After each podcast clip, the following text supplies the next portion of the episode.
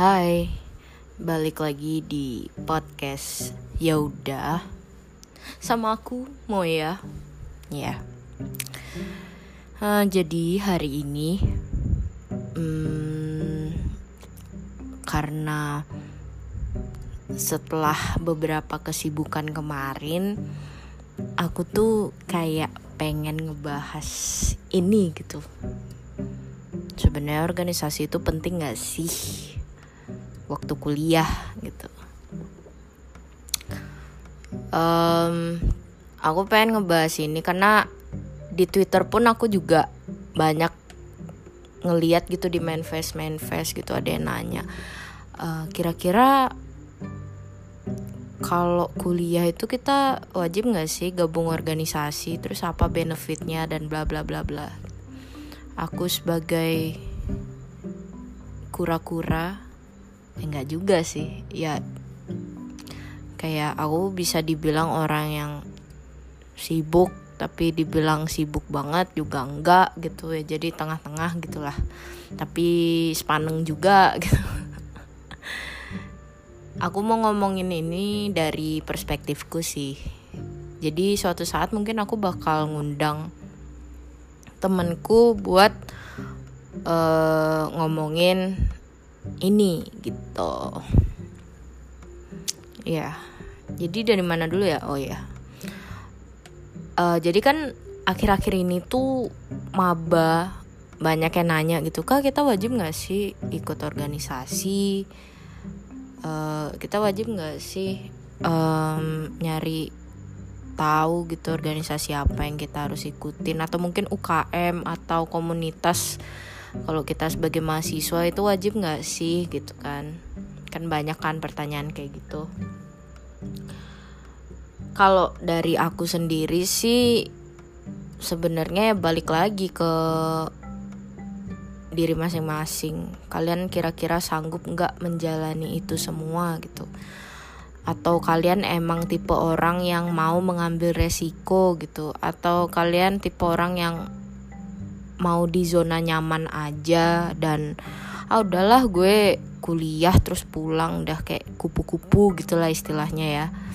Itu sebenarnya pilihan kalian masing-masing sih. Tapi kalau dari perspektifku sendiri menurutku ikut organisasi atau komunitas atau UKM tuh penting sih dari aku ya. Pentingnya kenapa? Karena dari situ tuh kita bisa nambah relasi dan kita pun juga bisa nambah pengalaman. Dulu aku waktu sekolah SMP SMA jujur aja nggak pernah ikut yang namanya osis dan aku nyesel.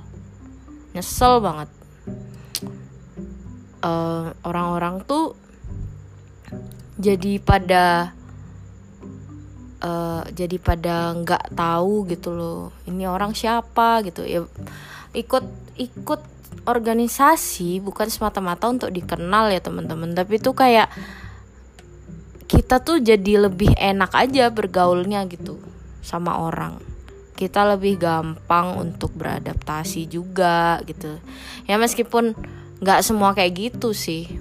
Mungkin ada yang pada dasarnya dia emang supel tapi dia nggak ikut organisasi. Tapi cara bertemannya dia gampang-gampang aja tuh nggak ada halangan ya mungkin ada yang kayak gitu. Tapi itu kebanyakan dari organisasi itu sendiri. Kita tuh jadi banyak gitu loh punya temen. Gak cuma di internal doang.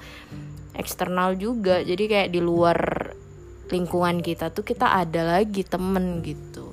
Karena mungkin ada suatu event atau ada apa acara apa gitu kan. Kita jadi kenal orang-orang baru gitu. Dan aku kuliah ini baru banget ikut yang namanya organisasi atau komunitas atau UKM atau apalah gitu. Kebetulan aku ikutnya komunitas. Sejauh ini sih dari komunitas yang aku ikuti menurutku uh, seru-seru aja gitu. Maksudnya ya ada kalanya aku ngerasa aduh pusing banget gak bisa ngebagi waktu antara nugas sama sama apa namanya kerjaan di komunitas itu sendiri gitu. Um, tapi di sisi lain aku kayak ngerasa bersyukur gitu udah bisa gabung di komunitas ini karena dari situ aku juga banyak dapat informasi, bisa belajar dan bisa kenal orang-orang baru. Dan yang paling penting adalah ngelatih mentalku juga gitu. Aku tipe orang yang bener-bener gak bisa ngomong sama orang baru sebenarnya apalagi orang yang lebih tua. Kebetulan kan aku gabungnya di komunitas film. Jadi di komunitas film ini ya emang sih belum terlalu sering uh, produksi. Tapi baru-baru kemarin itu ada produksi kan. Dan kebetulan aku dap uh, dapet terpilih menjadi kortel koordinasi talent. Nah koordinasi talent itu dia cari-cari talent untuk pemeran film yang akan komunitas ini produksi gitu. Dan di situ aku sebenarnya ngerasa takut karena aku tipe orang yang nggak bisa berkomunikasi dengan baik gitu loh sama orang gitu. Karena ada pengalaman di masa lalu yang di mana aku tuh ngerasa canggung gitu ngobrol sama orang yang lebih tua. Aduh gimana ini gitu kan. Kenapa aku berani ambil menjadi kortel? Karena aku mikir gitu wah kayaknya aku harus memperbaiki kesalahanku di masa lalu yang canggung banget kalau ngobrol sama orang tua. Akhirnya wes aku jadi kortel gitu. Tapi itu berdasarkan voting juga dan alhamdulillahnya kepilih gitu. Nah akhirnya setelah aku menjadi kortel uh, aku yang pasti mendapatkan tugas yang tidak pernah aku dapatkan sebelumnya yaitu mencari orang-orang untuk jadi talent di film yang akan diproduksi ini gitu. Wah ke sana kemari ngechat harus terstruktur chatnya kan. Dan aku perhatiin uh, ini udah bener atau belum ya gitu. Kan kebetulan kan aku nggak sendiri kan ada lagi satu uh, ditemenin sama namanya Mbak Dina. Nah itu koordinasi terus sama dia kan. Seru juga sih. Dan yang paling deg-degan adalah di mana aku harus ketemu sama uh, ibu-ibunya pemeran calon pemeran di film ini gitu kan. Aku kan nyarinya anak kecil jadi otomatis aku harus ngobrol sama orang tuanya gitu. Nah di sini aku mikir gitu kalau seumpama aku terus-terusan nurutin rasa maluku untuk berbicara sama orang yang lebih tua aku juga nggak bakal tahu ini ke depannya gimana gitu.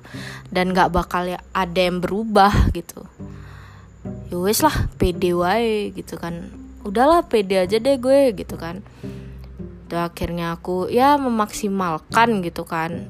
Ya udah batas pedeku segini doang. Dan itu udah sebuah sebuah kebanggaan tersendiri buat aku gitu. Karena untuk pertama kalinya aku bisa gitu ngobrol sama orang yang lebih tua tanpa ngerasa canggung sedikit pun gitu cari titik kesalahannya gitu loh. Kamu nih canggung sama orang yang lebih tua karena apa? Mungkin karena takut salah ngobrol salah ngomong salah ucap atau gue sopan gak ya kayak gini gitu kan? Nah coba deh um, tips dari aku adalah ya mungkin kalian punya tips lain gitu tapi kalau dari aku sendiri itu gimana sih caranya biar kita pede gitu ngomong sama orang yang lebih tua? Kita uh, kita ngalir aja gitu. Yang penting kita tetap sopan dan memperhatikan tutur kata kita.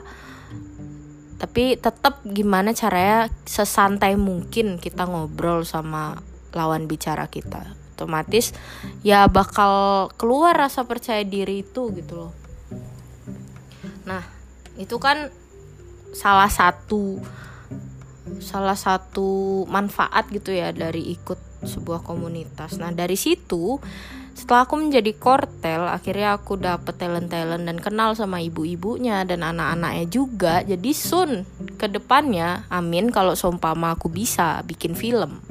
Amin amin amin.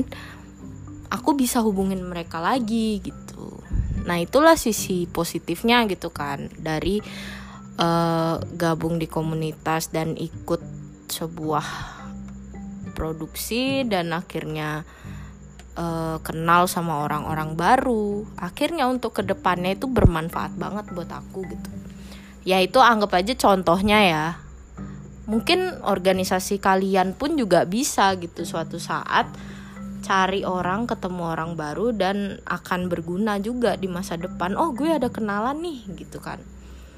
Nah itu salah satu pentingnya gabung di organisasi selama kuliah gitu. Karena semakin kita tinggi jenjangnya dalam pendidikan, semakin banyak kita butuh bersosialisasi dengan orang untuk menambah uh, pengetahuan kita gitu. Nggak cuma pengetahuan juga sih sebenarnya banyak yang bisa ditambah gitu. Kita jadi punya lebih banyak teman dan hal-hal yang kita lakuin juga bakal semakin gampang karena semakin banyak orang yang kita kenal dan relate sama hal yang kita kerjakan gitu kan. Nah, terus apa aja sih lagi manfaatnya gabung di organisasi selama kuliah?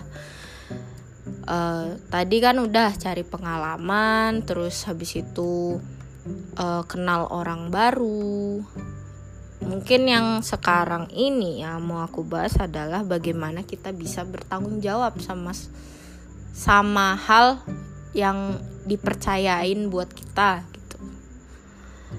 Ya kayak uh, kalau kamu gabung di organisasi pasti kamu bakal dipilih menjadi satu apa ya istilahnya jabatan mungkin atau ya mungkin kamu bakal ditaruh di satu divisi gitu ya seumpama Nah, setelah kamu ditaruh di satu divisi, otomatis ada kan pertanggungjawabannya masing-masing gitu setiap divisi.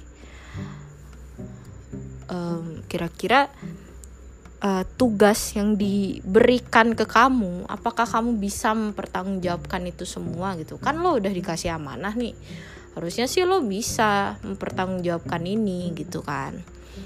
Mau nggak mau gitu setelah kita dapet ini dapet pertanggungjawaban ini eh pertanggungjawaban. Kita dapat um, ya benar pertanggungjawaban ini kita jadi kayak mikir nih kalau gue biarin ya percuma gitu. Jadi ya mau nggak mau gue harus bertanggung jawab apa yang udah dikasih ke gue gitu kan. Kayak ibarat lo udah diciptakan gitu kan. Ya kali lo kerjaannya rebahan doang kan. Kan agak kurang berguna juga gitu. Udah dikasih mata ya buat lihat dikasih hidung buat mencium sesuatu gitu dikasih bibir untuk eh, kasih mulut gitu untuk bertutur kata yang baik gitulah ibaratnya ya. Nanti kan suatu saat bakal dipertanggungjawabkan juga gitu. Ya jadi kayak mau nggak mau kamu harus mempertanggungjawabkan apa yang sudah dikasih ke kamu. Dan itu emang sudah resiko yang kamu ambil dari awal gitu. Dan kamu harus sudah siap ya meskipun aku sendiri tuh kadang kadang tidak percaya dengan diriku sendiri. Gue bisa nggak ya? Gitu kan oh iya balik lagi ke pemikiran awal. Pokoknya kalau kamu belum nyoba kamu nggak bakal tahu. Meskipun nanti suatu saat kamu digoblok-goblokin atau di anjing-anjingin sama orang lain atau atasan kamu itu adalah resiko yang kamu ambil dari awal. Tapi hal ini bisa kamu jadikan pelajaran untuk ke depannya nanti gitu. Jujur aku pun juga nggak percaya sama diriku sendiri kalau aku dikasih sebuah kepercayaan sama orang gitu. Aku pun kadang nggak percaya sama diriku sendiri. Ini serius gitu kan. Kayak seumpama kamu ditaruh di satu jabatan gitu ya? Eh seriusan nih gue emang nggak ada orang yang lebih apa? gitu. Di saat orang lain percaya sama kamu, kamu sendiri tidak percaya dengan dirimu sendiri dan kau bingung harus ngapain dan kamu takut gitu. Ini kalau gue pegang apakah akan efisien, apakah akan efektif jadinya? Gue takut ini hancur kalau gue yang bawa gitu. Itu loh ketakutan kita itu yang jadi momok mengerikan gitu di kehidupan perorganisasian kita gitu tapi mau nggak mau kan kamu udah dipercayain ya. Mau nggak mau nih harus kamu jalanin gitu. Dan ini udah resiko kamu dari awal gitu. Kamu udah siap belum buat gabung di organisasi ini? Oke siap siap. Oke gue kasih lo ini ya tugasnya.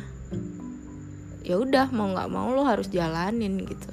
Dan itu emang gak gampang emang susah.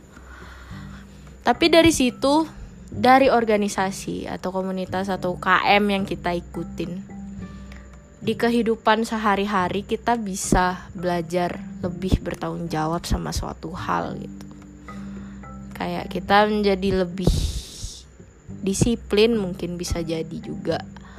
Karena kita kan harus ngatur waktu kita harus bertutur kata yang baik juga gitu kan. Kalau di organisasi pasti kita diajarin. Gimana sih attitude-nya kalau ngomong sama orang? Kalau kita butuh sama sesuatu kita pasti harus sopan dan pakai attitude dan manners.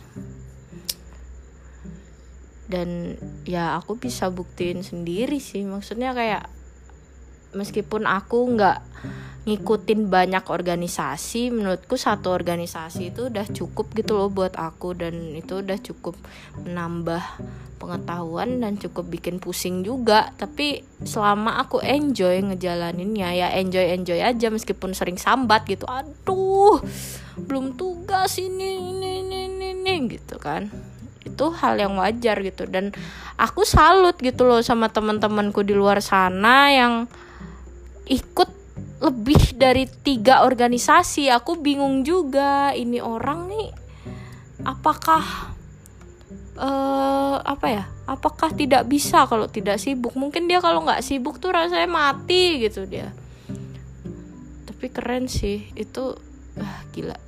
Kerjanya kuliah rapat kuliah rapat rapat terus kuliah terus rapat terus aku aja sempet hampir tidak sanggup menjalani ini semua gitu.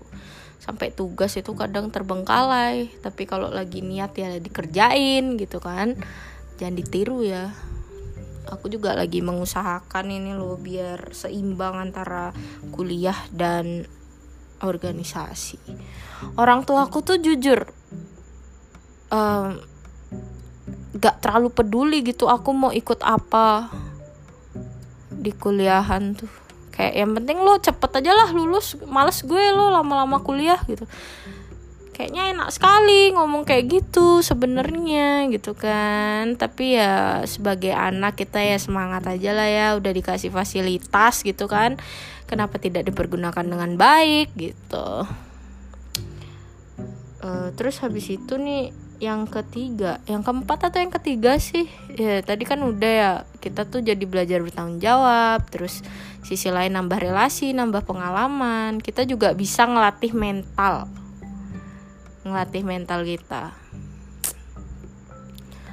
Kalau seumpama mentalmu gampang down gitu dikit-dikit dikasih kritik sedih nangis uh, apa dikit-dikit di kritik tuh marah ngambek gitu baperan lah. Nah dengan ikut organisasi itu bakal ketemu dah orang-orang yang brengsek. Ya bukan berarti organisasi yang sekarang aku ini tuh eh, yang sekarang aku apa sih namanya? Aku ikuti itu orang-orangnya brengsek. Enggak. Maksudnya ya akan ada satu momen di mana kamu ketemu orang yang bener-bener rese gitu loh. Rese banget.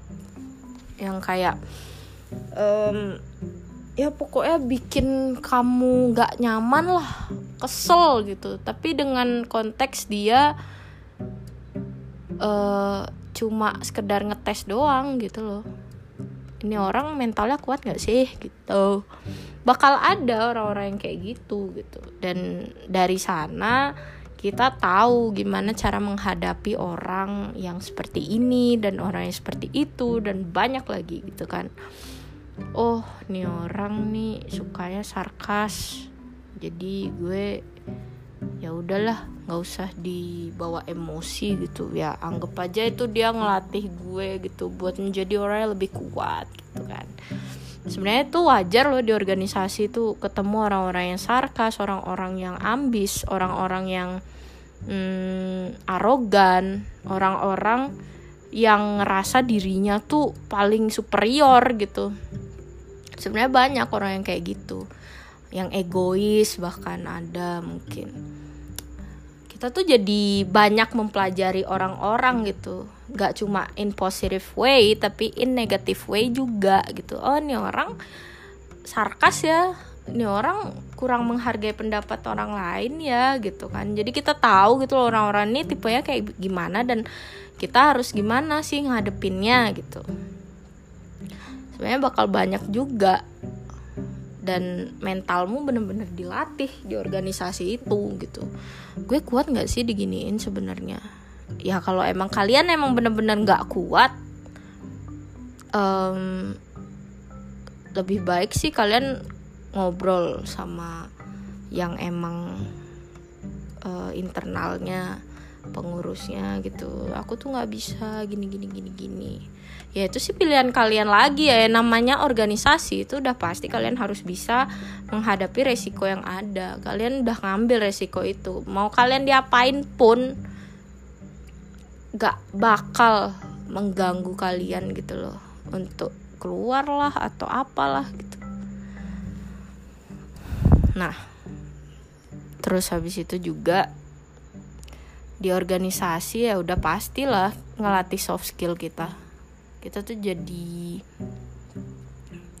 entah kenapa eh, pengetahuan pun juga bakal lebih luas kalau kita ikut organisasi gitu. Um, gak cuma dari segi teori doang ya prakteknya juga gitu loh. Kita jadi sering berhadapan sama orang juga. Kita jadi tahu gitu gimana sih cara menghadapi orang gitu. Ya yang tadi aku bilang kan.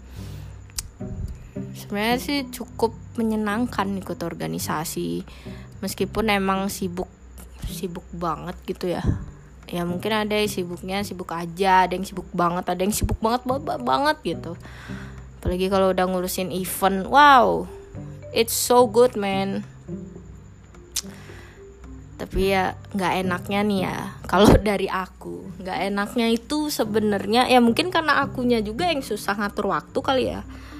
Nggak enaknya itu banyak ketinggalan tugas. Tapi gimana kita lagi sebenarnya? Lo gimana sih caranya ikut organisasi tapi tetap mikirin tugas. Wah. Sorry aku nguap. Jadi uh, pengalamanku kemarin hmm, gara-gara kebetulan waktu itu ada sebuah event gitu kan. Jadi sempet lah ketinggalan beberapa tugas tapi alhamdulillah bisa dikejar juga gitu. Yang penting niat kita ini aku kuliah mau ikut organisasi biar seimbang hard skill sama soft skillku gitu. Biar seimbang gimana cara aku menghadapi teman-temanku di kelas dan bagaimana cara aku menghadapi orang-orang di luar. Itu aja itu sih prinsip yang aku pegang gitu. Sebenarnya ya rese ya sih orang tua aku tuh kayak seradah lo mau ikut organisasi apa aja gue nggak peduli yang penting lo cepet lulus gitu. Ya emang sih agak menjengkelkan ya seperti itu karena ya aku juga ikut organisasi ya karena lagi-lagi mau menambah skill soft skillku gitu. Karena menurutku tuh soft skill lebih berguna gitu daripada hard skill. Maksudnya kalau lo pinter tapi lo nggak punya attitude lo nggak tahu cara menghadapi orang lo nggak tahu cara berkomunikasi yang baik dengan orang di dunia kerja nanti ya nggak bakal guna itu semua gitu. Yang penting tuh kita pinter ngomong pinter mempersuasi orang tapi in positive way dan pinter bernegosiasi dengan orang dengan cara yang baik gitu. Pasti kerjaan juga bakal lancar gitu loh. Dan ya buktikan saja sendiri gitu. Jadi buat kalian yang masih bingung gitu ya kira-kira gue ntar kuliah ikut nggak ya organisasi? Tapi gue males deh. Coba deh dipikir-pikir lagi organisasi itu menurutku ya cukup penting ya. At least lo ikut satu aja. Nggak usah sih banyak-banyak gitu ya. Kalau emang nggak mampu nggak usah lah terlalu banyak. Seenggaknya satu dan itu bakal menghasilkan beribu-ribu pengalaman dari satu organisasi itu. Kayak bakal ada suatu hal yang mengagetkan. Kalau keluar dari zona nyaman itu kamu harus bisa mengupgrade dirimu sendiri. Jangan apa ya jangan diem di lingkaran itu aja gitu. Jangan bersantai-santai ria um, apa menikmati hal-hal yang sudah kamu punya. Tapi kamu mending mencari hal-hal yang belum kamu punya untuk menambah hal-hal yang ada di sekitaranmu. Yang udah ada terus kamu tambahin lagi dan itu sebuah hal yang positif. Wow. It's so good man. Kayak keren sih gitu loh. Aku nggak ngerasa sih aku keren gitu. Cuma tuh kayak aku cukup bangga karena untuk pertama kalinya di dunia perkuliahan ini aku berani mengambil langkah baru untuk ikut organisasi gitu. Dari dulu aku nggak pernah ikut organisasi. Sekalinya aku ikut organisasi pasti out gitu kan. Dan itu hal yang paling menyebalkan kalau diinget-inget lagi. Anjir kok aku keluar ya? Kenapa ya? Padahal sayang banget loh gitu. Padahal dari sini aku banyak dapat pelajaran baru dan banyak dikenal orang dan banyak kenal orang. Dan semuanya lah pokoknya. Wah nggak ngerti lagi deh.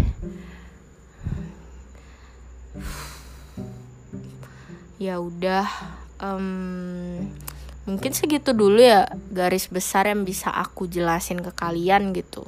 Jadi buat kalian masih ragu lagi-lagi nih aku ngomong untuk ikut organisasi selama perkuliahan. Coba dipertimbangin lagi deh. Karena seru seru sih kayak challenging aja gitu. Kamu harus bertanggung jawab di dua hal yang sama-sama penting gitu kan. Gimana sih caranya? Gimana sih caranya memprioritaskan tanpa mengabaikan satu yang eh yang satu dengan yang lain gitu? Nah susah kan? Jadi itu juga hal-hal negatif yang sekiranya kita bakal lakuin tuh bakal gak sempet gitu loh. Ya nggak sempet aja gitu. Kayak seumpama lo punya pacar gitu kayak pacar lo apa namanya bosenan gitu sumpaman jadi kan kesibukan itu tuh jadi tuh sama pasangan tuh sama pacar tuh kayak anjir kangen gitu. Sekali ya ketemu kan produk apa produktif. Aduh maaf nggak gitu maksud saya. Maksudnya sekali ketemu tuh kan seneng gitu loh. Begitu. Um, ya udah deh segitu dulu dah. Sun aku akan mengundang temanku gitu. Menanya-nanya siapa ya kira-kira yang akan aku undang?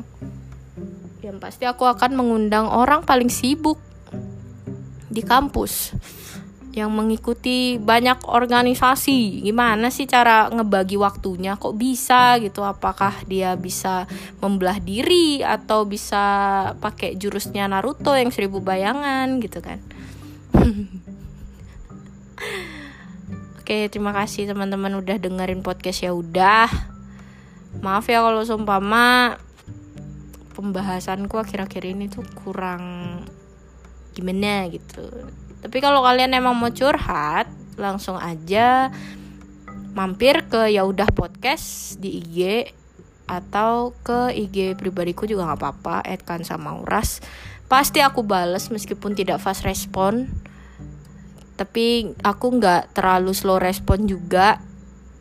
Kalau aku lagi gabut pasti langsung aku bales. Tenang saja bro. Aku nggak kayak doi yang online tapi gak bales kok. Aku pasti bales. Kalau aku online aku pasti bales. Aku online tiap hari by the way. Ya udah sekian. See you on next episode. Bye bye